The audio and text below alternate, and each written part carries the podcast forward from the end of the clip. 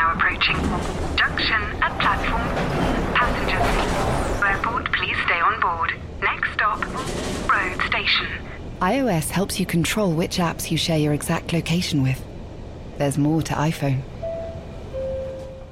Quality sleep is essential. That's why the Sleep Number Smart Bed is designed for your ever evolving sleep needs. Need a bed that's firmer or softer on either side? Helps you sleep at a comfortable temperature? Sleep Number Smart Beds let you individualize your comfort so you sleep better together. JD Power ranks Sleep Number number 1 in customer satisfaction with mattresses purchased in-store. And now save 40% on the Sleep Number limited edition Smart Bed for a limited time. For JD Power 2023 award information, visit jdpower.com/awards. Only at Sleep Number stores or sleepnumber.com.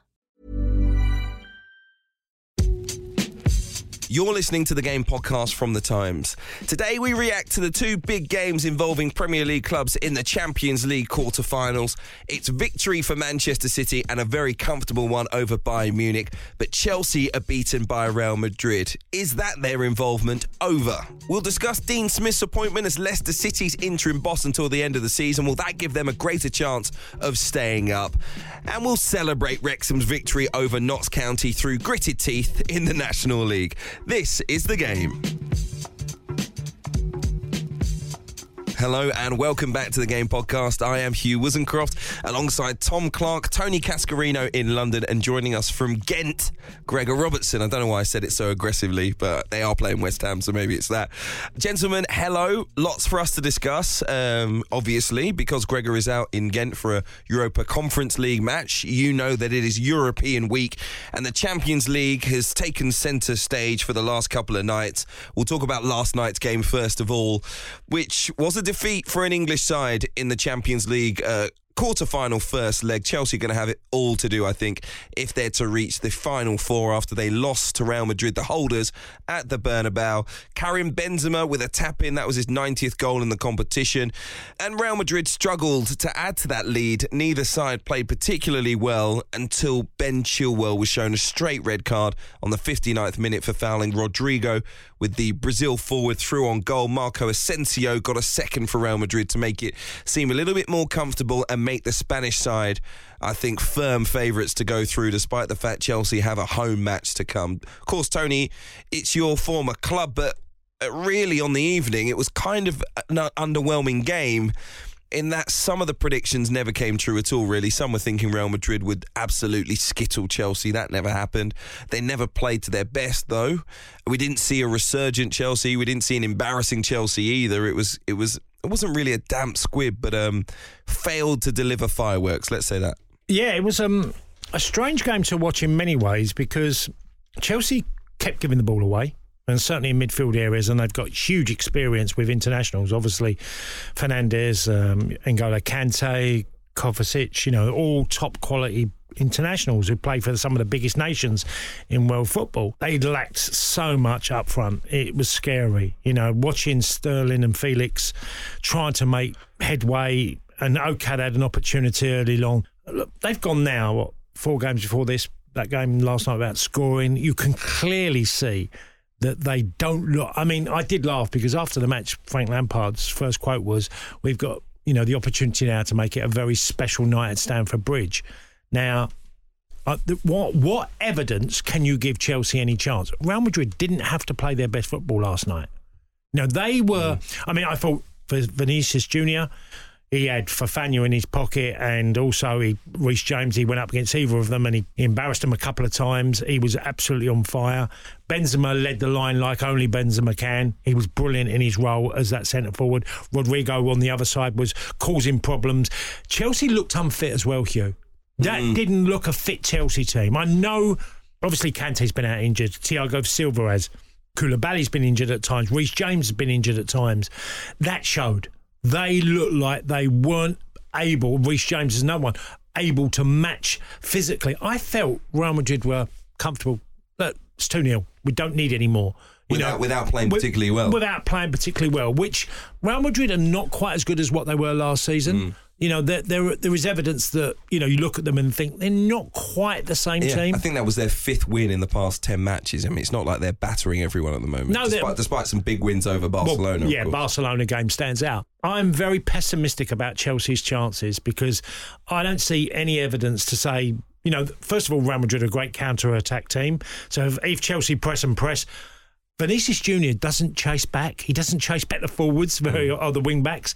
He tends to like let them go, and if they get the ball, they're straight to him. And he does that brilliantly well. He's it's it used to be the, the the the cheating sort of role. People say he's cheating, he's not getting back and tracking back. But it's quite clear, Ancelotti's saying, stay there, and if we do rob the ball because we have enough legs elsewhere, and when we do get it, it's coming straight to you. Yeah, I don't think Chelsea were particularly great, Tom, in this game. Uh, I, I, like I say, I don't think Real Madrid were either, but I don't see.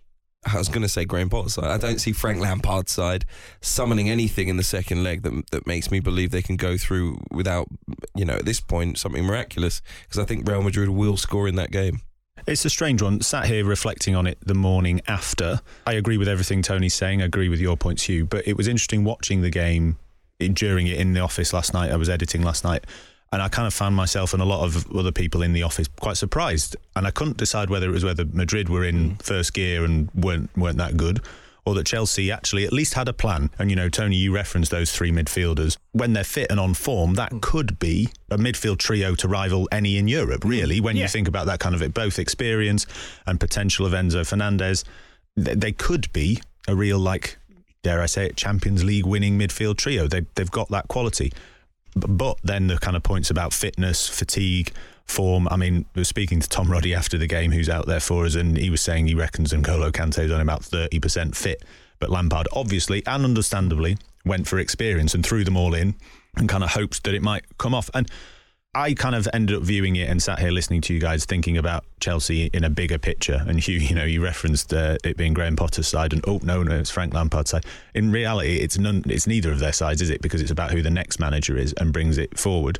And I think what last night showed is that there is when if you get that team, that eleven fit and in form, with a striker, as Tony's saying, then you've got a really, really good team, I think. And I, I, it's kind of big picture, blue sky thinking type stuff when obviously we're saying this was their season, this tie is their season. If they're out, then that's a, the, the end of a terrible season. Of course, that's true.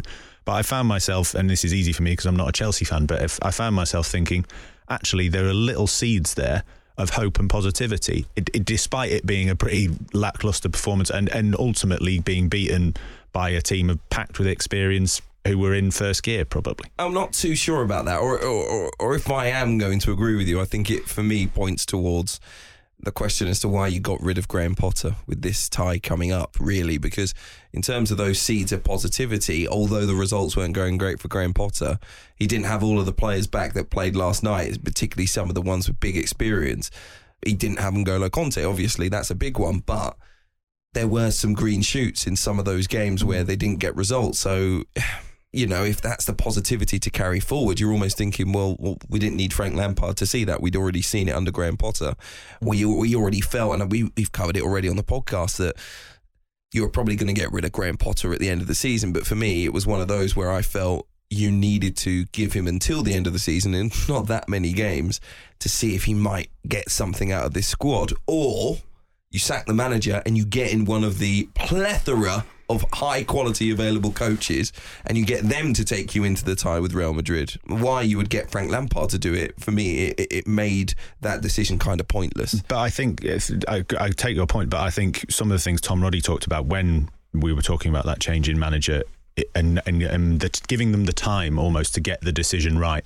And also maybe having a proper assessment of the squad. You know, I was talking to Martin Samuel last night about writing a piece, and he's doing a piece which, by the time you're listening, you can read online. And he decided to write about Carlo Ancelotti instead because he was kind of talking oh. about Chelsea and what they need, and he he felt that they really need someone to really get a hold of them and really grip them and shake them up a bit and rile them up and really lift them in that sense. And when you think about the Julian Nagelsmanns of this world, are they that type of character? But then Martin admitted, you, then go to who? Antonio Conte, Jose Mourinho, but, they're not the type of uh, manager. So that's where that's where I think the Chelsea board are at. They're at this point now where they went for the young tactician Graham Potter.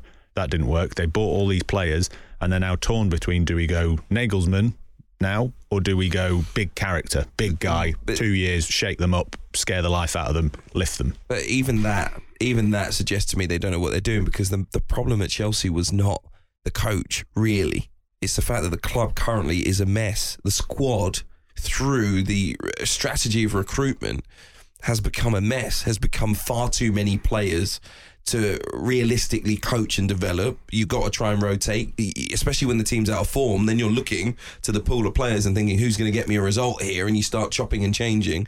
There's no consistency. And on top of it all, with respect, you know, a lot of these players, the young ones that they brought in, have not been there and done it, particularly at the highest level. It's not like you, you spent six hundred million pounds on proven quality. You've brought in kids, high potential kids, yes, but you're not going to go out and start blitzing the Premier League and Well- the Champions League by buying Badiashile and Mudrik. You know, and Enzo Fernandez. Well, yeah, highly rated. You know, I get it, high potential players, but you're not talking about people that have been there, won it, got the t-shirt. Hmm. It's difficult because there's been a lot of money spent on players that, like Fofana, and he's been injured, but they still spent a lot of money on Yeah. him. Cucurella, you know, spent a lot of money on him. Does he look like a natural first teamer at Chelsea? Not at all. Um, so that's difficult. Um, they've got massive decisions to make, but I totally agree with Tom. There is a core of players that are good enough for Chelsea to make something happen. They've, I think there's lots of different ideas to think about that club, but there is one thing for for sure: you're not going to be short of very good footballers. Because mm. mm. and whether some are ready or some are not, I think you have to find that Talent's balance. there, yeah. That there is But, I enough mean- talent there. Yeah. Sorry, Gregor, After- you go. Uh, yeah, after spending 600 million quid, you would hope that would be the case, though, mm. surely, Tony. Yeah, Like, I- I, I Gregor, think there's yeah. far too much like people trying to justify what has gone on at Chelsea in the past eight months or whatever. Like you're saying, this is not Graham Potter's team. No, clearly not. It's not Frank Lampard's team. It's not his fault. Like that, this team looks disjointed. It's the next man's team. It's Todd Boehly's team. It's the guy who's living in a fantasy land who was filmed saying we're going to win three 0 and the future's bright hmm. before the game. Like that's who's that's that's who's responsible for what this Chelsea team looks like just now. Yeah. It's not the fault of any manager or coach.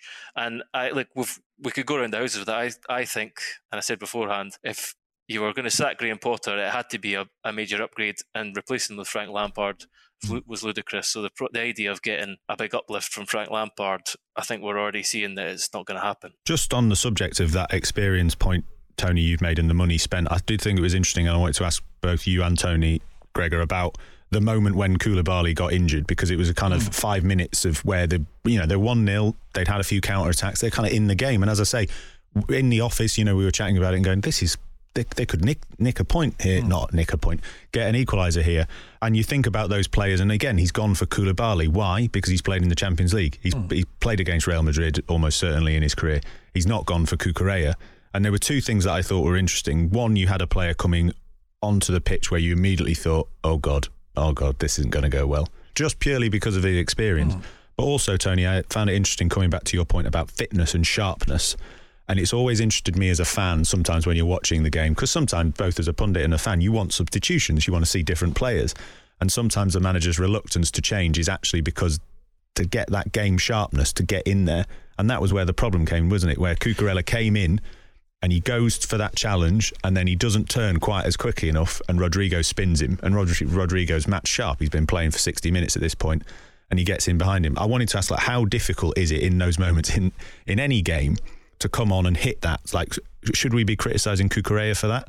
Or is it just bad luck that the experienced guy gets injured? Well, well, there's a couple of things. If you take the first goal and you take the pe- uh, the sending off uh, incident, both times a player on the ball for Madrid isn't pressurised. Yeah. Okay, so the moment that happens, then he gets his head up and he can find the pass, or he he sets uh, Rodrigo away, and Chilwell gets sent off. They're things that why have your players not been able to get to the opposition's midfield quick enough to stop them? It's a Liverpool problem. That's where Liverpool suffered all year. They can't stop teams in midfield getting on the ball and finding passes.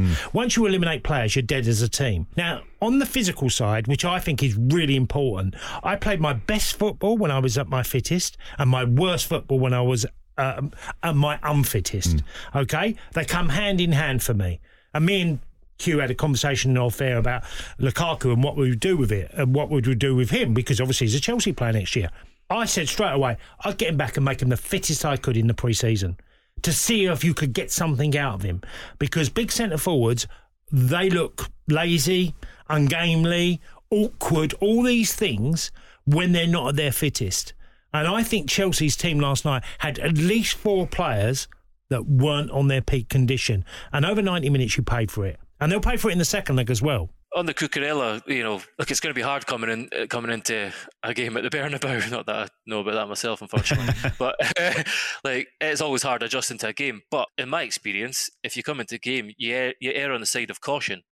Mm. And what he did was the opposite. He stepped out, and his body shape was all wrong. When the the safe thing to do is to maintain shape, defensive shape. Give yourself a few yards if he does turn, and you you can keep pace with him. Uh, and Cucurella didn't do that, so I don't think you could put that down to, to fitness issues. Um, that was a lapse of concentration, and as as we've spoken about, just a, the disjointed nature of this team. There's been so many chops and changes of mm. personnel, team shape. Although they've started to settle on a three-man defence because Chilwell and James are back, it's still a lot of a lot of chops and changes. We mentioned Badiashile. I don't think he's even in the Champions League squad, is he? No, no, he's, no, not. No, he's not. So like, it, they could have done with him. And could have done with Aubameyang like, too, to be perfectly honest. But, good, Greg, yeah, can I ask you? I just want to ask you a question. It's probably all for all three of us, really was really could you still point the finger at Graham Potter because of his how he used so many players in so many games that you you created this scenario where so many players have you know take Raheem Sterling you know he was injured and he was in and out of the team but he looks like he's the unfittest he's been to me for two or three years if you look at him as just as him as an individual, and I think you can go for a few players at that team, and you can point the Graham, Graham uh, finger at Graham Potter for this because you use too many players at, too often in games and changing your team around. There were certainly occasions when you looked at the team sheet of Chelsea's team sheet and thought, hmm, uh, I'm not sure what he's thinking here, but you do have to like acknowledge that there were a hell of a lot of injuries too during mm. his hmm. time at the club. So some of those changes were enforced, but towards the end of his time, clearly you would have liked him to have kind of got somewhere closer to a settled team, and it, it didn't seem to look really like there was much joined up thinking going on. Gregor, what was Ben Chilwell thinking? panic. there is an argument to say when Cucurella steps up, he's got to kind of come round a little bit more and you know narrow narrow off the, the space.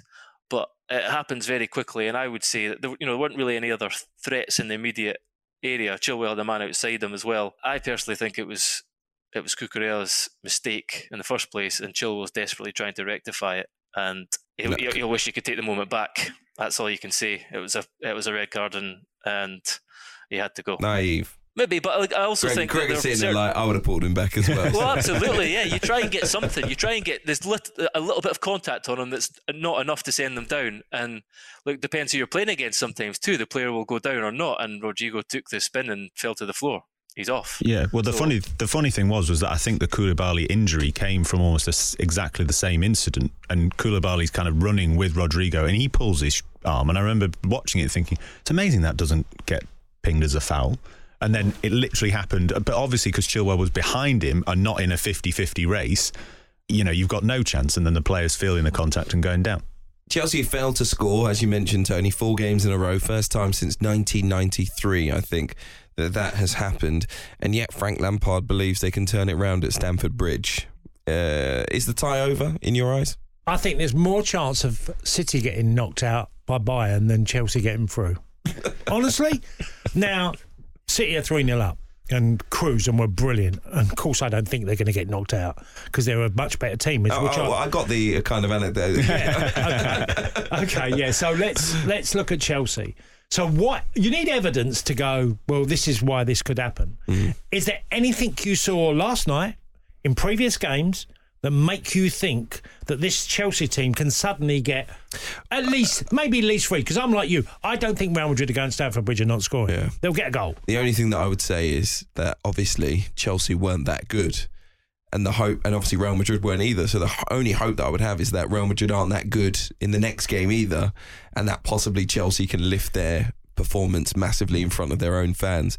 Because ultimately, you think if Ben Chilwell didn't get sent off, are Chelsea possibly leaving the Bernabeu? And this is a totally out of form Chelsea who can't hit a barn door at the moment. one 0 down on aggregate, and that could have been very possible. I think Real Madrid are actually a little bit more suited on away games than they are at home. They look like a team that can counter brilliantly quick with Valverde, obviously Rodrigo, uh, Vinicius Vinicius, Junior, yeah. Benzema. I think they're they're suited to to that style of play. And the other thing that I would say is I think tactically Chelsea should change now for the next leg, which is to play a 4 3 3, which uh, I think you'll probably say plays even more into Real Madrid's hands, but I think they need they obviously need the goals. And ultimately, they still have a squad which is set up to play 4 3 3. The issue is the front man through the middle. Yeah, Who can you play off? Who, you know, you, you would need Kai Havertz to have one of the best games in his career um, because obviously you don't get that physicality from João Felix, although he looks to be the kind of, even though he's not Well, you- scoring, he, he seems to be the kind of most active forward. And then Raheem Sterling's not going to play through the middle. I mean, it's. it's I'd tough. want to go to a midfield and push Mason Mount in front, like the diamond, and have Mason Mount around three up front. Diamond. Oh, I see. I would want to do that way because I'm pretty sure away from home, obviously I haven't got the team sheet in front of me, but when Chelsea went 3 0 up in Madrid last time, Mason Mount was pivotal to the way they played that night. And even though he came on for a short period last night, he was the one that had He the did, chance yeah. that could have got got them level. Mm. Um, so. I, I think Mount is quite an important player. I did a column with Tom uh, a few weeks back, and we were talking about very important players uh, who could be sold from the Premier League to another Premier League club. And I went, there'll be a whole list of clubs after Mount. Mm. There will be. Okay. Do you see it happening in the second leg? No, I mean, again, I'm slightly more philosophical in terms of Chelsea's, cha- not their chances in the tie, because obviously the 2 0 up away from home in a Champions League tie is absolutely peak Real Madrid. They're just going to win probably 3 0 all on the counter attack, aren't they, with being pick, picked off. But I would say, from having watched lots of Chelsea, and we've talked lots about them, you know, you referenced the chance that Mount had. Um, João Felix was in on goal. You know, real lack of pace there, which surprised me early on. Sterling's chance in the first half. You know, they created chances. Look, I'm trying to find positives where Yeah. there aren't many. But I, l- listen, stranger things have happened, have they? Maybe Gregor? Nope. that'll do. Can I just say as well, like look look at look at who they brought on in this game. They brought on Mount, Chalobah, and Gallagher, three academy players after that six hundred million pound spend, and Cucurella. I still can't get my head around what's happened at that club in the last eight or nine months. It's it's extraordinary. Like the waste.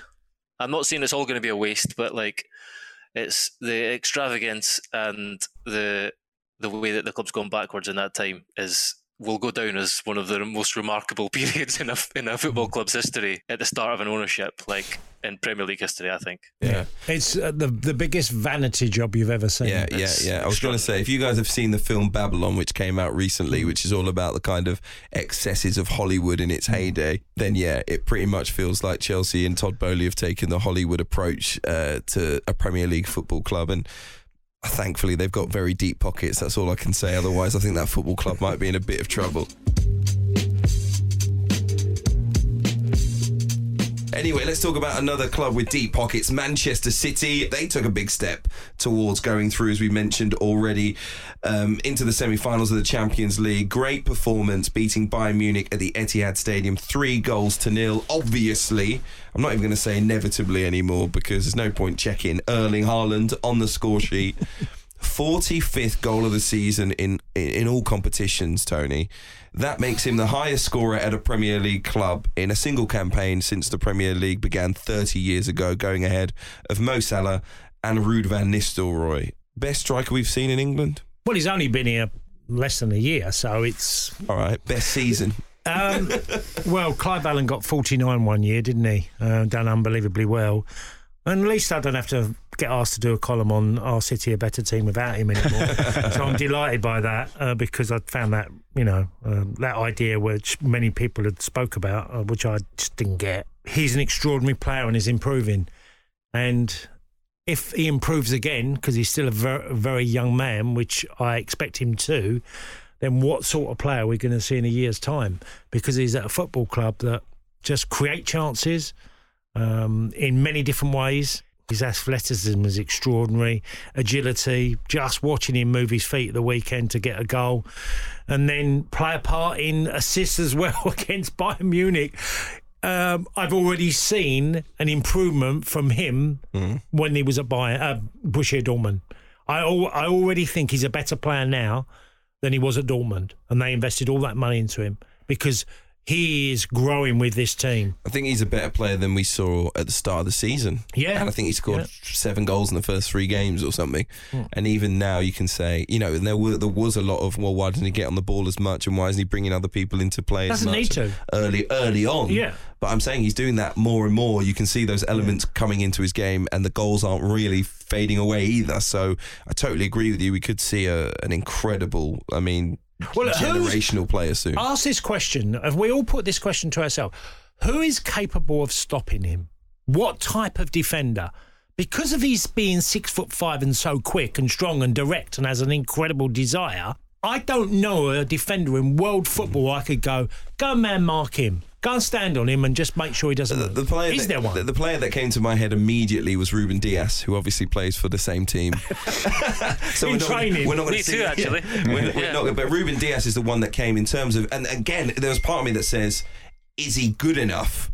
That's the only thing. I was, I was like Ruben Dias. Well, he's got the he's got enough pace and he's got enough movement and mobility as a centre back. He clearly brings a, the same type of aggression to his role as Erling Haaland brings at the other end of the pitch. But then I thought, in the penalty box, could he stay with him? And that's the only thing that comes into my mind. He probably is, in terms of the current best defenders, he's probably a level above, you know, being marked. You know, I just don't see anyone that can stop him. Gregor? No, I mean, uh, the thing that's actually uh, consistently amazed me is his, his work rate and his mentality, actually, because as we've discussed, he's so often completely out of the game. And his biggest task is is pressing and hounding and harrying opposition defenders and goalkeepers in this game. I mean, he, his time when he closed down Jan Sommer, the Bayern keeper, and nearly scored from that, that's kind of epitomised his, his ridiculous work rate. And that's like, as I say, that's all he does for vast ways of the game. He doesn't touch the ball, or if he does, it's like very fleetingly, or to score a goal. So those two things combined are the things that are like have really wowed me in his time. Uh, Obviously, the goals are ridiculous, but I thought for a long period it was unsustainable that he was going to like be a player of his stature and his standing and his quality and be satisfied playing such a little part. But it, look, if if they win the treble. and he scores 50 odd goals, then I think he'll probably be all right with it. There was part of me watching this game, looking at Manchester City and the, the chances that they created, particularly the way that they managed to apply pressure to Sommer, who you mentioned or already, the issues that he had with the ball at his feet and balls into the box. But then, of course, quite clearly, Upamecano, uh, Dio Up- Upamecano, who made a couple of errors. And I, I think it was one of those where you look at the game and everyone goes, "Oh, that's a Rick, and that's a Rick," and that, and they don't really look at what's going into creating those moments. Hmm. Because actually, I think Manchester City put so many traps, covered so many passing angles, but so and, and then applied the pressure to the worst players on the ball to win it higher up the pitch. I actually thought, you know, for the football analysts out there, it was great to see a kind of what's the way to describe it? Um, the kind of proactive attacking defense, if you like, you know, and the ability to then have four or five bodies going into final third once you win the ball back. You know, it was just, it was beautiful to see. And the way that, you know, I think I tweeted about how fluid Manchester City were on the evening as well. Because you looked at the formations, you went, okay, it's a 3 2 four one was it at times? Something like one was it three two three one? I don't know what my numbers are but yeah. And then you looked at it and it looked like a three two three two at times. And then they dropped off and it was like a four four two at times. And it was just and it was just a four three three and I was watching it and I was like this is sensational. This is just like a chameleon football team and you know ultimately you watch that and go you have to be so well drilled. The players have to be so tactically intelligent to realize when the ball's in a particular place when a player's got the ball this is the shape that we need to be in and it was like it was honestly you know aside from the game and you can say Bayern weren't great that was something special to behold It was relentless. It certainly was. I mean, Tony, you talked about it before with fitness with Chelsea players, and you mentioned this off air earlier about Jack Grealish and looking as fit as you've ever seen him. That is what Pep Guardiola gets out of his players as well, as well as improving them like Erling Haaland. He gets them to be the absolute peak of their condition, doesn't he? The things you talked about, Hugh, we saw it against Leipzig, and they're just taking it forward. I thought it was interesting. Ruben Dias talking before the game, saying that this is this is the moment in the season we get the taste for it. I think was his quote. And um, like so often in my life, I found myself thinking, "Oh God, Gregor Robertson's going to be right," because he's talked all season about the City juggernaut and it'll come. And I was, You, you know, are you listening? yeah, I know, uh, yeah. No, but I'm being serious. The first time when I thought in big picture as well about the title race and about this team, I thought, oh God, he's right because they just look absolutely relentless. I would say just two two things on two players, other players that I wanted to mention. Rodri, as well as scoring a brilliant goal, I think has been absolutely totemic for them this season. He's been absolutely superb. James Gheerbrant's football newsletter a few weeks ago focused on uh, Willock at Newcastle, but within there, uh, he had a statistic about midfielders in general using something called the Davis model, which is created by a data scientist to assess players' effectiveness compared to those who play in the same role. So you get a kind of ranking. Um, and of players in the Premier League, Rodri had a score of 5.84, which was by far and away the best. So to give you some context, Kevin De Bruyne's was 4.36. And I just think he's been absolutely superb. Another player that I find kind of fascinating, and when you think about that kind of Pep bringing people on, is Nathan Ake. I mean, I, that was one of the few transfers where City have signed a player, and I've gone, really? But his evolution as a player, and to, to a point now where he's actually a really important player in the starting lineup. I don't know whether you guys agree, Gregor, as a defender. I, don't know whether you agree. Absolutely. Like, but his Absolutely. his growth as a player as well, his composure on the ball, you know, it's incredible. He's a he's a better player than I thought he was, and that part of that may be to do with his improvement under Pep at City and playing in a better team. But I'd never seen it. I'd never seen the you know, kind of clamour. You know, Chelsea tried to bring him back at one stage. I hadn't really seen it at, as an elite level kind of player, but this season he's been hmm. absolutely outstanding. And it's it is about the adaptability. The thing we're talking about here is so many players. Use the word chameleon there, Hugh. So many players who are so adaptable. You know, you can put you can put Rodri into that. He's dropped into the back four at times. Stones is we're seeing a new side of Stones stepping into midfield. Akanji can play on, on the right, almost like a fullback. Ake is a fullback or, or a centre half. Bernardo Silva, we've not mentioned him yet. He's like Yeah. you know, Pep saying that I think Pep said after this game he's he's one of the the most intelligent players he's ever hmm. coached, or the best players he's ever coached, because those pass you're talking about those you know closing off passing lanes and stuff. He leads a lot of that too, and he can he's adaptable too. He can play in so many positions, and when they change shape, he moves from wide on the right to playing more narrow. De Bruyne goes up front to play like when to join Haaland when it's a 4-4-2. They really are like hitting form ominously. I think that's their aggregate scoreline I was reading is 34 hmm. to 4 in, in the last nine games, nine wins in a row. Every Gregor, And, and the, the last thing, sorry, they, Sorry, go they, uh, they won this game with 44% of the ball too. That's Hmm. the other thing. They're now content to almost drop into like a, like, I think uh, Hamza's piece on online today said it was like, like almost like a back six. So when they're when they're up, it's like six two two two. So it's another kind of yeah. How often do you see City uh, with forty four percent of the ball? No. I know they're playing against another kind of European giant, but even still, and to win three 0 that way, it's like we're seeing new sides to them. Just very quickly on Ake, uh, just to bring it back there for a second, Tom. It's it just for, for all of you to watch it. I went to the um the Arsenal game in the FA Cup um, where Saka didn't basically get a touch of the ball. Ake marked him out of the game. But actually, if you watch the Bayern game as well, what they tend to do is they basically manage to get six players onto his side of the pitch. All he has to do is hold his winger up for a moment, and then suddenly he's got another centre back just behind him, and then you get two midfielders coming across, and the winger is forced backwards every single time. And it's just I, I don't even know how they do it, but it's just like forcing you up a dead end street. And Ake's waiting for you at the end of it. Like it's absolutely fantastic tactical work. Anyway, sorry to interrupt. No, Tony. I was going to say, Hugh, and, and again, something always amazes me about Pep Guardiola, and when he was at Bayern, he talked about Philipp Lahm, who played midfield and sometimes mainly right back for him, and he always spoke about his intelligence as a player. He said Philipp Lahm is one of the most intelligent players I've ever worked with, and he loves intelligence in players. You know what you've talked about there, Nathan Ake, Bernardo Silva, what Greg has just mentioned. You can go through his team. He loves intelligence in a player.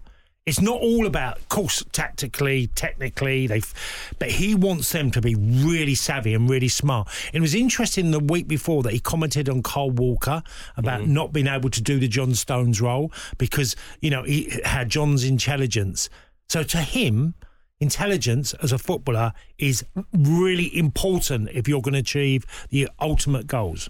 yeah, You have a- to throw in Greel. Sorry, you have to throw in Grealish there too. Yeah. I mean, like Grealish was the ultimate maverick, and now he's completely on the ball as what he has to do out of possession, and like to the point where he's even, you know, pressing, winning the ball back, and creating goals from those kind of situations. He's he's really got on board with what he has to do out, you know, out of possession eh, as to be in this team basically, and that's he's another player who's kind of we're seeing a new side Mm. side to as well. What are the other managers in Europe thinking and, Pe- and, and Arteta thinking when they're watching this Man City now? They're thinking that's not the same team as the start of the season. They're thinking what I was thinking. Gregor Bloody Robertson's right. They're coming. The juggernaut's coming. There's still there's still a part of me though that was watching them in the Champions League this week and thinks it might be so important for that group of players, a lot of them as well, um, who've been there and kind of failed in this competition.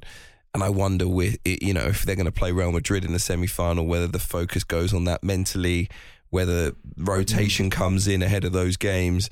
And we and we see Man City drop points in another match. Look, I still don't think they're going to win every game between here and the end of the season, but certainly watching them against Bayern, you think they've got a great chance, probably a better chance than ever to win the Champions League because the other English sides nowhere near good enough. Apart from No. City, obviously, you've got you know several Italian teams left. You've got Portuguese team left. The greats of of Europe, Bayern Munich, clearly aren't at it. Um, Paris Saint Germain already gone. They weren't at it, you know. And you kind of think, is this Man City's year? And and how content would they be as a football club in winning the Champions League? You know, even if it means they don't win an FA Cup, even if they don't win the Premier League. So I, I still kind of think How did Brentford beat them at the Etihad? I think they're all. I think they're all thinking about the World Cup. Honestly, that was the last game before the World Cup, right? And I think City, who had more players, went to the World Cup than any other club side in the world. I think a lot of their players were kind of thinking, "I've got to get the plane tomorrow," and, and that was maybe a bit of a distraction. Obviously, Also, they hit Ivan Tony. I was about to say, and Ivan Tony was kind of galva- galvanised by being left out of the England squad. Yeah, We should quickly say that like Bayern did have, you know, although th- th- this wasn't peak Bayern, it was nip and tuck until uh, Rodri's goal, and the kind of moments beforehand, Musiala had a great chance. It was brilliantly blocked by uh, Ruben Dias, and then it was Musiala who was turned by Roger at the other end to for Man City to take the lead. So, and even then, Sane, you know, Sane went through in the second half, had a had a good chance. It was saved. They still had, they still created openings. They will create openings. Look, but I they won't. They won't beat City by three. coming back. No. No, so I don't. I don't have to ask. Is this tie over? I think it's done. Um, and, and, and a couple of things to keep an eye on, which is basically will Erling Haaland get any better, and City to just be kind of metronomic until the end of the season. They are definitely getting better, and um, you know, the, the, during the fallow period of the season, there was there was a thought that is he kind of saving his players' legs a little bit, his best players' legs? Because remember, the bench was probably better than the starting 11 for a good couple of months there. And that was the point where people thought City have absolutely no chance, including me. And I kind of give them more of a chance now, but I still think Arsenal win the Premier League since they've been knocked out of the Europa.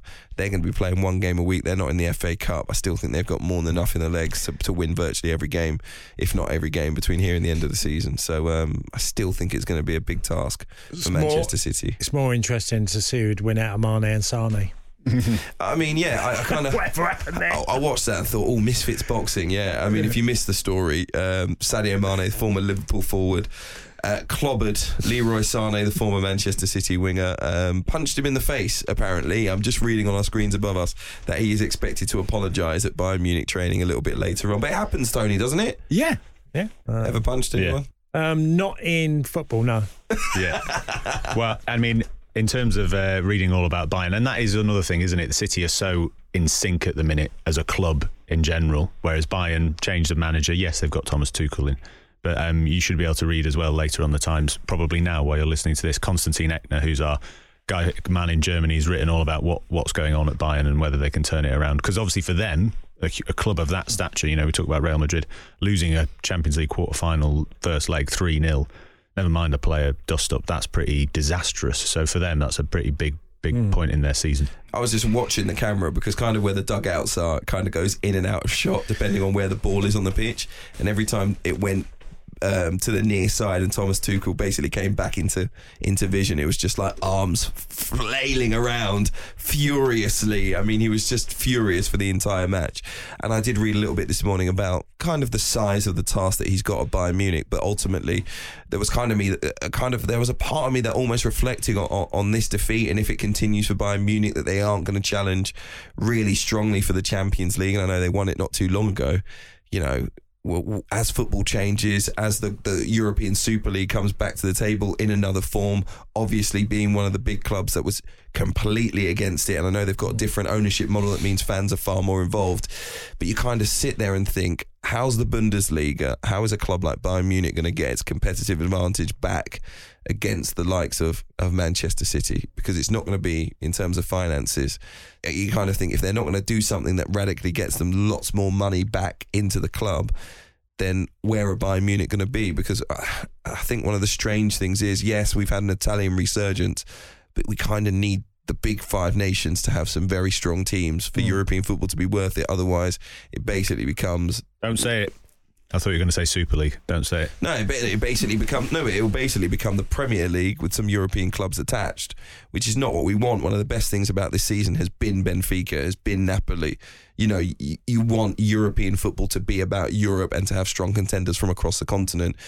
Bayern Munich have been such a constant in that regard in terms of Germany's representation that um, for me, I, I kind of wasn't expecting this, and I'm kind of watching their squad and watching what's happening to Tuchel and thinking, how's he going to improve this team?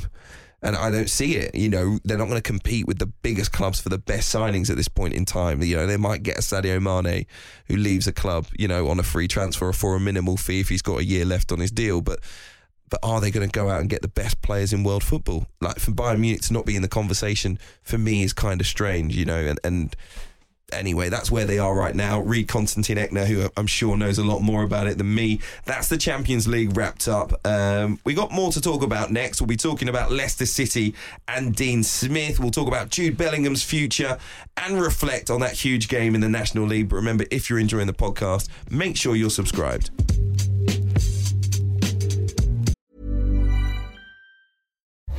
As you're listening to me, Daisy, Apple's iPhone disassembly robot, is dismantling an iPhone into lots of recyclable parts. That's how Apple recovers more materials than conventional recycling methods. Thanks, Daisy.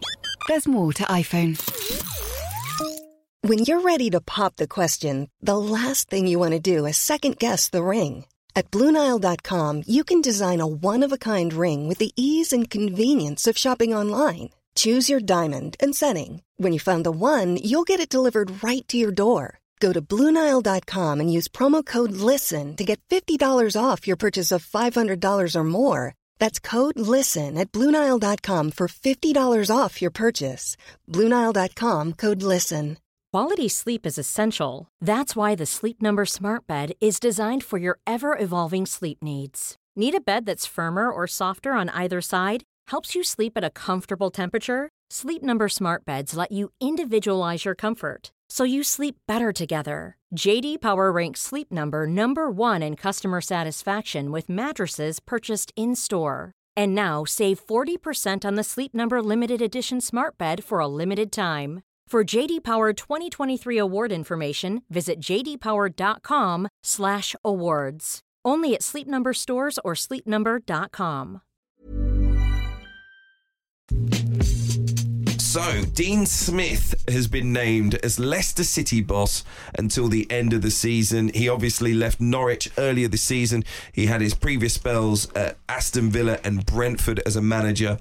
Leicester in massive trouble um, after their defeat by Bournemouth at home. Two points from safety with eight games left. Strangely, uh, I guess a lot has been made about the backroom staff that Dean Smith brings with him. Craig Shakespeare is his assistant manager. He was part of Claudio Ranieri's backroom staff when Leicester won the league in 2016. He then replaced the Italian as their manager, but also in the coaching lineup, uh, John Terry, the former England captain. Uh, who was with Dean Smith at Aston Villa, and the club's current first team coaches Adam Sadler and Mike Stowell. The first game in charge for Leicester is away at the Premier League champions Manchester City on Saturday. So it pretty much couldn't be harder in terms of his first match in charge. But really, I've got to ask you guys whether you think this is a good decision and and how much it improves Leicester's chances of staying up? Tom Clarke. It's so difficult to answer simply yes or no. It's a, good decision. Uh, it is a good decision in the sense that they looked like they were free falling towards relegation, and so bringing someone in like Dean Smith, who has at least got experience, you know, at the level of a club like Leicester. He's managed other big clubs before. He's managed in relegation scraps before. Yes, that's a good decision but it's it's a good decision in the wider context of some more very bad and mad decisions. I think at Leicester, you know, I've been speaking to Charlotte Duncker, who's our Midlands correspondent, and the kind of rhythms of these managerial changes. And you're speaking to a one minute, and then you know some of our other reporters suggesting that they you know they want Rafa Benitez to come in, but he doesn't want to move to Leicester, and it's this complete lack of plan. So you go through this entire process of sacking a manager like Brendan Rodgers, where you've maybe waited too long to sack him then go through a process of is it Jesse Marsch, is it Rafa Benitez, is it others? And then you end up with Dean Smith as interim, and then you're going, well, that's a good call. Good call, solid pair of hands, etc., etc. But it's a good call in the context of the chaos that came before it. So, so to answer your question, yes, it's a good decision, it's a good move, but it's only a good move because of all the nonsense that came before it. And I mean, nothing against Dean Smith, but I think they're in real trouble because I don't think this is a managerial appointment that kind of stops a bit of the rot that's kind of set in, and a bit of it feels like free fall. And as you say, um, got Manchester City, so big big troubles I think ahead. Yeah, I I think uh, it's been going on for a long time. The downfall of Leicester. Um, last summer was a weird one. Uh, Kasper Schmeichel leaving the club, and he was a you know served eleven years there, and he just went without any really recognition from the club, and that was strange. And then seeing Vardy be everything that Vardy's not. He's basically been a bit part player, scored one Premier League goal. You know, a real huge character in the team. No, that's nothing. Nothing's happened. And okay, you could argue that, well, he's been in outside and he hasn't been performing and scoring goals. Then you go, well, then there's or Brighton moved on, another big character at the football club. They've had transfers. The goalkeeper, Danny Ward, who took Schmeichel's place, has ended up losing his place. It feels like everything Leicester have done this year, and that's without all the injuries, because they mm. have had a, a, a wholesale changes in many different positions. I just found. You know, there are some great things that have happened. Harvey Barnes has got a lot of goals this year. Maddison's played really well at times, you know, done really well. And yet this team has been in freefall that, you know, I can only assume that the atmosphere is terrible at Leicester. I can only assume that because a lot of it doesn't add up. How this team has got himself has got himself second from bottom in the Premier League. Do you think Dean Smith can get something out of them? Is it just going to be a new voice, a new face to give you some new ideas that might see them jump up the league? Well, I think Craig Shakespeare will play a big part because he obviously will know a lot of these players, and he's been working at Leicester before, and they'll he'll be the eyes for Dean Smith. John Terry's interesting because I did laugh. I I, I said to somebody I was working on radio with said, "Why didn't you do a poll when, when Lampard got the job?" I said, "Ask Chelsea fans what who they prefer, Terry or Lampard, to be given that interim job."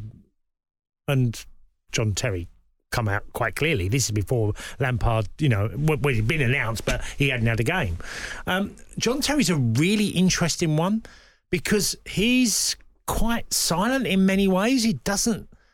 It doesn't feel like he's the captain leader when he's at a football club, and he. Look, I'm only going on I mean, I've met John on two or three uh, occasions and talked to him, but he's quite a distant guy. He's quite very discreet. You wouldn't think that John's the type of guy he is when you meet him, and yet he was the leader, the captain of Chelsea for all these years. And you think he walks into that dressing room, he's going to put lay some laws down. But from what I hear, uh, what I hear, he's not like that.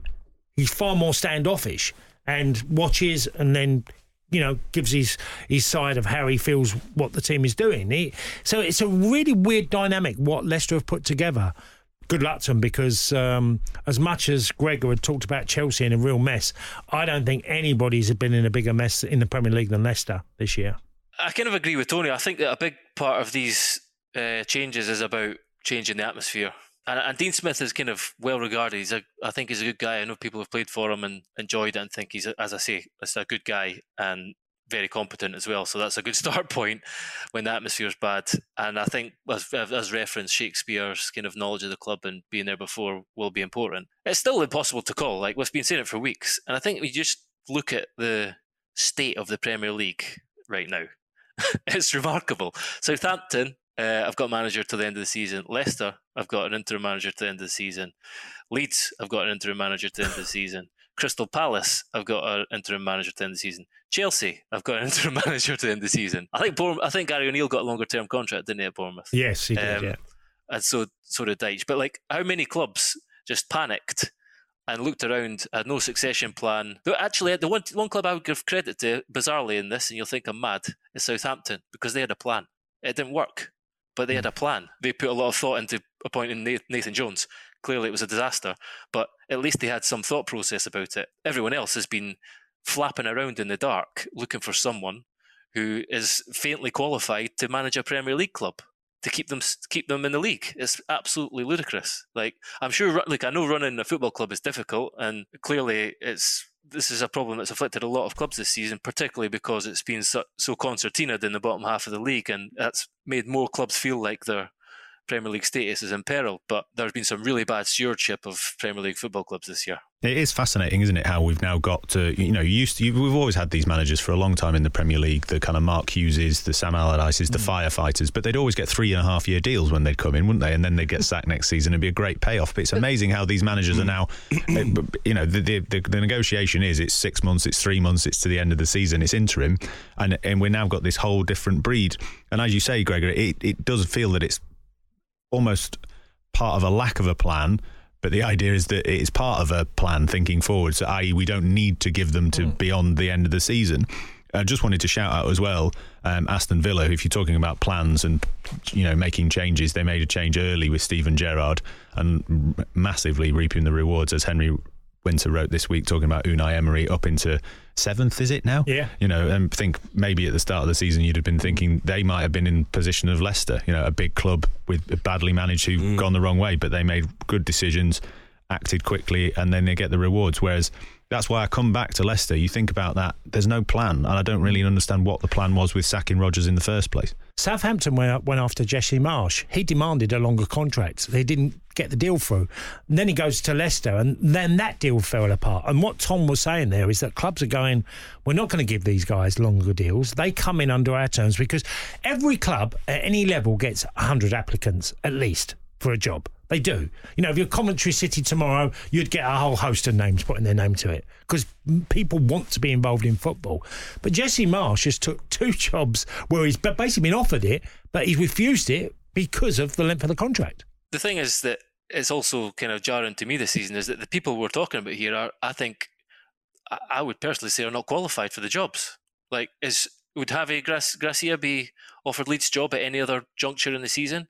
Would Dean Smith, who just was just sacked by Norwich in the Championship, would Ruben Teles? I know he's like a guy who came from the back room. Celes. That's, Uh, that's, that's how Celes, bad sorry. it, that's how bad sorry, it is. you don't even Oh, know yeah. his name. Would Frank Lampard? God damn it! like it's mental. That's what I'm saying. They're they're they're struggling to find people who are qualified to be Premier League managers at this stage of the season. There's been when they've looked overseas, when Leeds looked, when people have looked at Arne Slot, uh, I think his name is in, in the Dutch league. They they don't want to come because they're in a good position and they know that at the end of the season they'll be they'll wait and see who stays up and they'll probably have there's a group of managers who will probably be in the running for several Premier League jobs.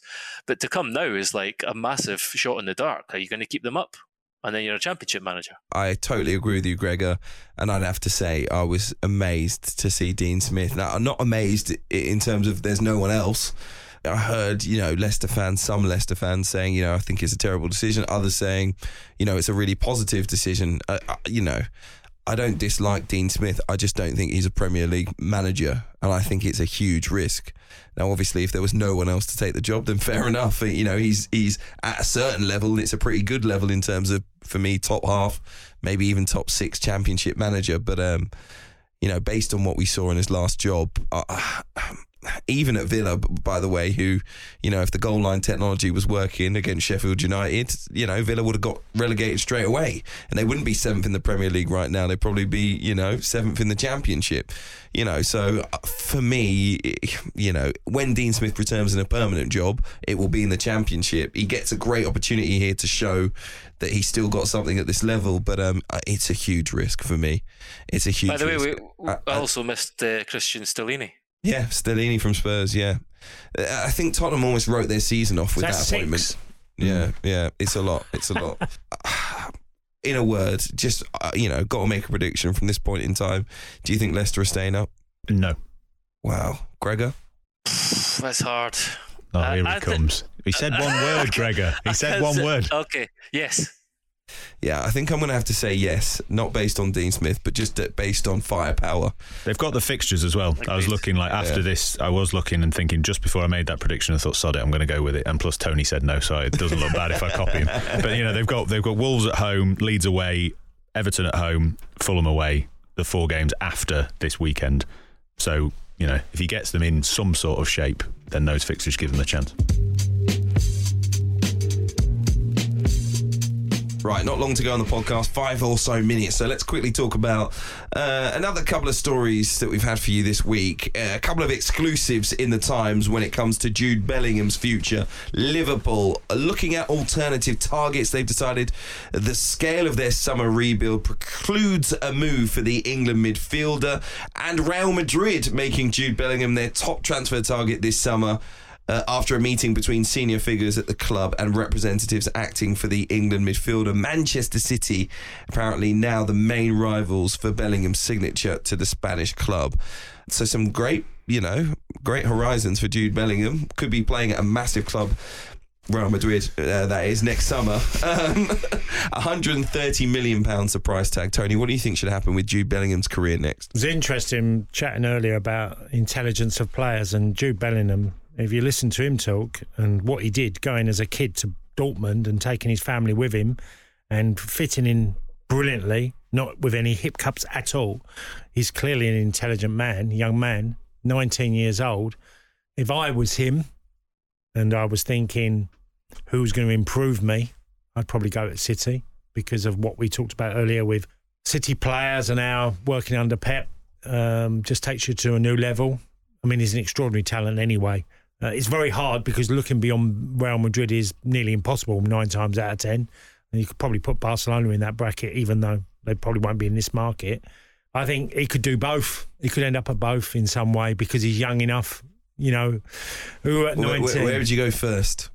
Well, I'd, I'd definitely go to Guardiola first. yeah? I think, yeah, because I think, I mean, look, Real Madrid are a fantastic football club, but a lot of aging players that I do think that City have the capability to do what Real Madrid have done, conquer Europe on a regular basis. I do think they have that. Be a hell of a double transfer, won't it, when Bellingham and Haaland go from City to Real Madrid in about five years' time? They've won it all at City and then they move on. I mean, it'll be astronomical. The first billion pound double transfer is a terrifying thought. But I mean, it is interesting, Hugh, and I wanted to just briefly come back to Paul Joyce's original exclusive about Liverpool. We've talked so much, particularly of late, about PR in football these days. And I do think it's a very savvy move from Liverpool to kind of step back in a quite public way, you know, with this story and kind of go, no, not for us. Because it's smart in a, in a in a broader sense. You know, I do. I'd be interested to know what Tony thinks as a fan. Whether, you know, obviously he's sad about the idea of not getting Bellingham, but the idea of getting other players instead and making more sensible decisions. Mm. But also the other thing is, you as a Manchester United fan, you've suffered this in many summer transfer windows. The whole going after a player and being beaten to them, you know, because ultimately, they, if they'd have been in this race as a three-horse race with City and Real Madrid, they would have been beaten. and I don't care how persuasive Jordan Henderson is, Yeah. that you know they would have been. So I think it's very smart from Liverpool on two levels. This this kind of move at this stage in the season, preempting it, stepping back and saying top player, not for us. I do think it was smart. I, I do think it also manages the fan base in terms of the disappointment Exactly, that you exactly, to, exactly. but also in terms of the the spending. Because I think that's an interesting thing. Even if you miss out on Bellingham, right? There's going to be people saying, "Well, we had the money for Bellingham, so why don't we go and spend hundred million pounds on another player? You know, let's get this one next." You know, I think in terms of managing the expectations of the fans, when it comes to how much money Liverpool can spend on this rebuild, I think that's really important because ultimately, um, I, I, you know, I don't want to be harsh on the Liverpool fans. I remember being called harsh on the Everton fans when I said, "Look, you've run out of money." And it's going to be a hard few years for you, and that's just the, the reality of the situation. Obviously, Liverpool haven't run out of money, but you know the reality will hit for some fans. Some already know it that they can't spend at that high, very high level that other clubs do, and they're going to have to get back to what has made them so successful, which is finding those deals, finding those diamonds, doing things a little bit differently. Maybe another academy player, you know. And for me, the squad has been set up really well in terms of those young players, so it might just be about time, not even money, uh, to get Liverpool back to where they have been under Jurgen Klopp at the very high point. Because there are some excellent players that they've signed. We all know the young players that they've got there, and, and the, some of the exciting forward players. It's now just can we focus in on maybe another centre back, maybe a, a couple of fullbacks to supplement what we've already got, and then of course the big midfield rebuild. Who goes out of the club and who comes in? But mm. you know, is it going to be a three hundred million pound summer for Liverpool? No, it's not. You know, and ultimately that's I think something that that all the fans are going to have to just take on the chin. As good as Bellingham is, I don't think he's the absolute needed player at this moment. I think they have to get ball winners back into their midfield because they lack that. That we talked about the pressure on back fours that has come for having a midfield that weren't as competitive, competitive as what they've had before. I think that's really important for Liverpool because Liverpool play a style where you have to win the ball back. Well, you talk about winning the ball back. I think the interesting thing about the Jude Bellingham conversation and the, the rumours around what club he's going to go to is the knock on effect on what it might have for another player in Declan Rice. Because surely there's another kind of market mm. just slightly below that, maybe like 40 million less, where there's going to be more teams in there who might want him more, who might need him more. You talk mm. about Liverpool, maybe Manchester United, Arsenal as well, we believe, are in the race for Declan Rice. That to me is a far more interesting battle as to where oh, he goes. Also, and I think this is a Liverpool way of thinking, and it should be the way because Fergie was very much like this as well. Is don't ever go for a player that thinks he's doing you a favour to come to you. You know, because I think you have to want a player desperate to say, I want to play for this manager, this football club. And if you know you're going to get that with your club, that's the one you go after. Gregor, what do you think of this whole situation? I think that Liverpool are kind of following what we expect of them. They're not they're not a club that gets drawn into bidding wars or huge battles and tussles and tugs of war. That's what Manchester United have done. it's not it's not really Liverpool's forte, and I think probably like from a logical standpoint, you know, if they don't make the Champions League, they're going to be short another forty odd million pounds. The scale of the overhaul that they need is would ultimately make it a logical decision to not put all your eggs in one basket. If if I was Bellingham, like I agree with Tony, it's it's about going to City and working with Pep Guardiola. It's the most. Te- it's the team that's the kind of the most tranquil. If that's the right word. It's like the, the most sort of stable, stable and steady, and yeah. and yeah, you know, its future is going to be uh, competing always. Um, uh, but, but that also makes it as a fan and a neutral a little bit unpalatable uh, you know, it kind of almost a change of tack from City. They're spending 100 million on Jack Grealish. Uh, they're throwing, I know it's a, a, a nominal fee, and relatively speaking, for Haaland, but throwing enormous wages at Haaland, and they'd be, you know, a huge fee for Bellingham as well. It, it, does start to get a little bit unpalatable. But I think from Bellingham's point of view, and if you're an England fan, uh, which you'll know I'm not, um, I would say work with Guardiola as well. We've just spoken, we've just waxed lyrical about what he's done to to so many players, and you, would hate to well, you'd love to think what um, you could possibly do with Bellingham too. I just think Bellingham is so ambitious that you're looking at Real Madrid setting themselves up with the midfield of the future to replace. Uh, Casemiro's already gone, but then Kroos and Modric coming towards the end. You've got Camavinga there already. You've got Tchouameni. You've got Valverde you add a Bellingham to that, they might sit there for a decade, winning trophy after trophy after trophy. Why wouldn't you want to be an integral part of the future of Real Madrid? It, it's such a difficult thing to say no to. I think you're right, but you're, you know, we talked about savvy and intelligence. You know, these guys, and uh, I've talked about PR. I was only I was half I was only half joking about the Haaland Bellingham double transfer to Real Madrid. Like you know, I don't think Erling Haaland is going to be at Manchester City for the rest of his no. career. I think he sees it as like conquering European football, world football. I want to play in every league. I want to win everything at every club. In a similar way to Guardiola as a coach, he wants to coach at every league, at every top mm. club, and win everything he possibly can. And I wouldn't be surprised if Bellingham's thinking the same thing and map it out like that. I'll go five years, six years at City, try and win the lot, and then I'll get my move to La Liga. Yeah and maybe onwards and finish with a couple of years in Italy. Yeah, Lovely job. I, I, also think Bellingham's enjoyed leaving England, and I think there is a detachment from not playing for one of the big English clubs in terms of how the fans treat you, but also in terms of the pressure from the media. Um, just being out the way a little bit. I, I think he's thrived in that regard. I know he was playing for Birmingham City, so you know, in terms of the, the big headlines, he was already you know a young kid who wasn't exactly in the middle of them. But I think um, yes, that would ramp up massively in going to Real Madrid. I'm not naive enough to think that there wouldn't be huge pressure on him there. But I think in terms of his position in this country, in terms of the national team, you know, being Real Madrid midfielder and coming into the England camp might suit Jude Bellingham anyway, big decision for him to make. Lovely decision for him to make in many ways. Um, just very quickly before we go, Gregor, we know you're out in Ghent at the moment. Not the most scenic place you've been this week, though, because you went to uh, Wrexham's game against Notts County in the National League, um, which I think a lot of people were keeping an eye over on Easter Monday. Uh, ben Foster, out of retirement, back in the Wrexham team for the last uh, couple of weeks, and he had an integral moment in the game where he ensured Wrexham's victory by saving an injury time penalty, uh, but also I, I, think means that Wrexham are in the the firmly driver's seat in terms of winning the National League and getting promoted uh, into League Two as well. But it was, I had a message from a mate who, by the way, had just got back from like, he'd just come off a plane from Brazil or something. He'd been away with his partner and he'd sat down and he watched the Wrexham Notts County game and yeah. he was like, this is the best game I've watched all season. Yeah, I had the same messages. I was working and I was slightly dismayed by the whole thing. I was desperate for Notts County to equalise because I'm just a bit of a cynic about the whole documentary element to Wrexham's success. But I had the same thing. Mates who'd never watched the National League couldn't get them to a Lincoln game if I'd begged them. and they're watching Wrexham Notts County going, this is the best game I've ever seen. Someone told me that, like, uh, by a multiple of, well, a large multiple, the number of people who clicked on the final score of Wrexham Notts County and was like vastly superior to Liverpool Arsenal. Like, really? We cannot, we cannot like. See, and you the, say we don't send you to the big games, mate. What are you on? Know, yeah.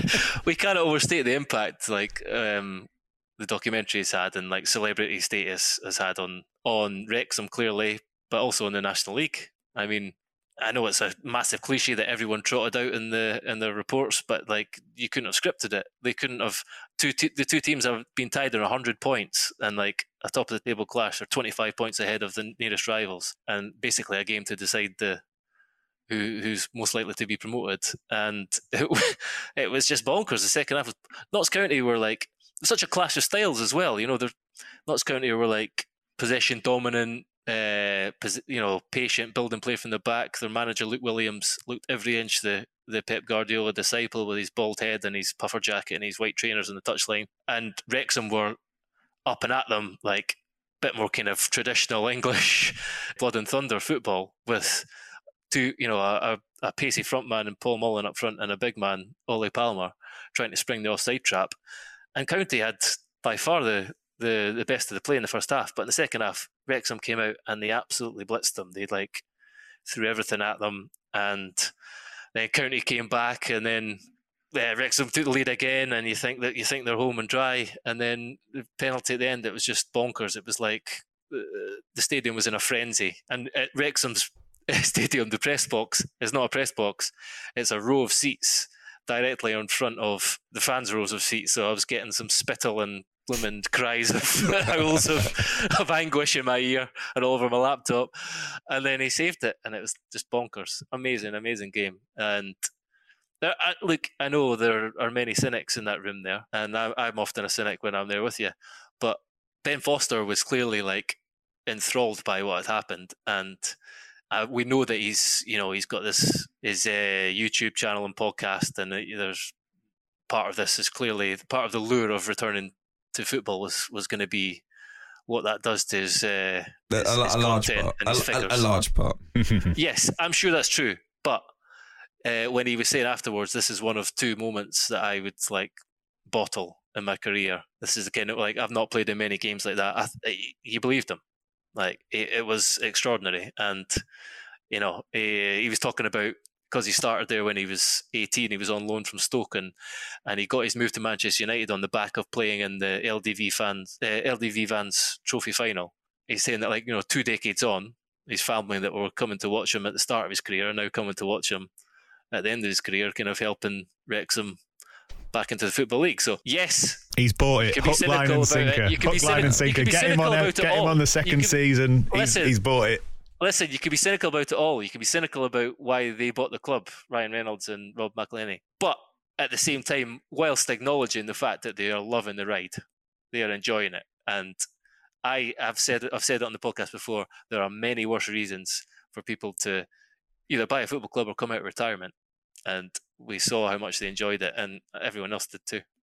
I, I, all, all, all, I, all, I, hope for is that we get fewer interviews with club owners. It's just uh, make it about the players, make it about the fans. Has Gregor not told you about his selfie with Ryan Reynolds? You know, uh, make it about the groundsman or, or the person who's on reception or sells teas or I don't know, whatever it might be, sells programs. Make it about those people. That's all I'm going to say. Coming to uh, ITV Hollywood, next season, uh, Hugh Woozencroft interviews Ryan Reynolds on the opening show of the season, and guaranteed. Absolutely. But all I'm going to say is, you know, make it about those people. There's so many broadcasters and journalists. You know, if we haven't heard enough from Ryan Reynolds already, please, all right? If they get promoted, if they win the league, make it about the players. All right, that's all I'm going to say. That's all I'm going to say. All right, to end the podcast on a positive note. Anyway, Tony Cascarino, been a pleasure to be with you. Tom Clarke and Gregor Robertson. Enjoy Ghent. Um, I guess we might reflect on whatever happens in the Europa League quarterfinals a little bit later on as. VoiceOver describes what's happening on your iPhone screen. VoiceOver on settings. So you can navigate it just by listening. Books, contacts, calendar, double tap to open. Breakfast with Anna from 10 to 11. And get on with your day. Accessibility. There's more to iPhone. Want flexibility? Take yoga. Want flexibility with your health insurance? Check out United Healthcare Insurance Plans. Underwritten by Golden Rule Insurance Company, they offer flexible, budget friendly medical, dental, and vision coverage that may be right for you. More at uhone.com. well, Manchester United in action against Sevilla. But um, of course, we've got a big Premier League weekend ahead of us. We'll be with you with the game on Monday, so make sure you download the Times app. You can pick up a newspaper as well. You can subscribe online at thetimes.co.uk forward slash the game. We'll see you then. Take care.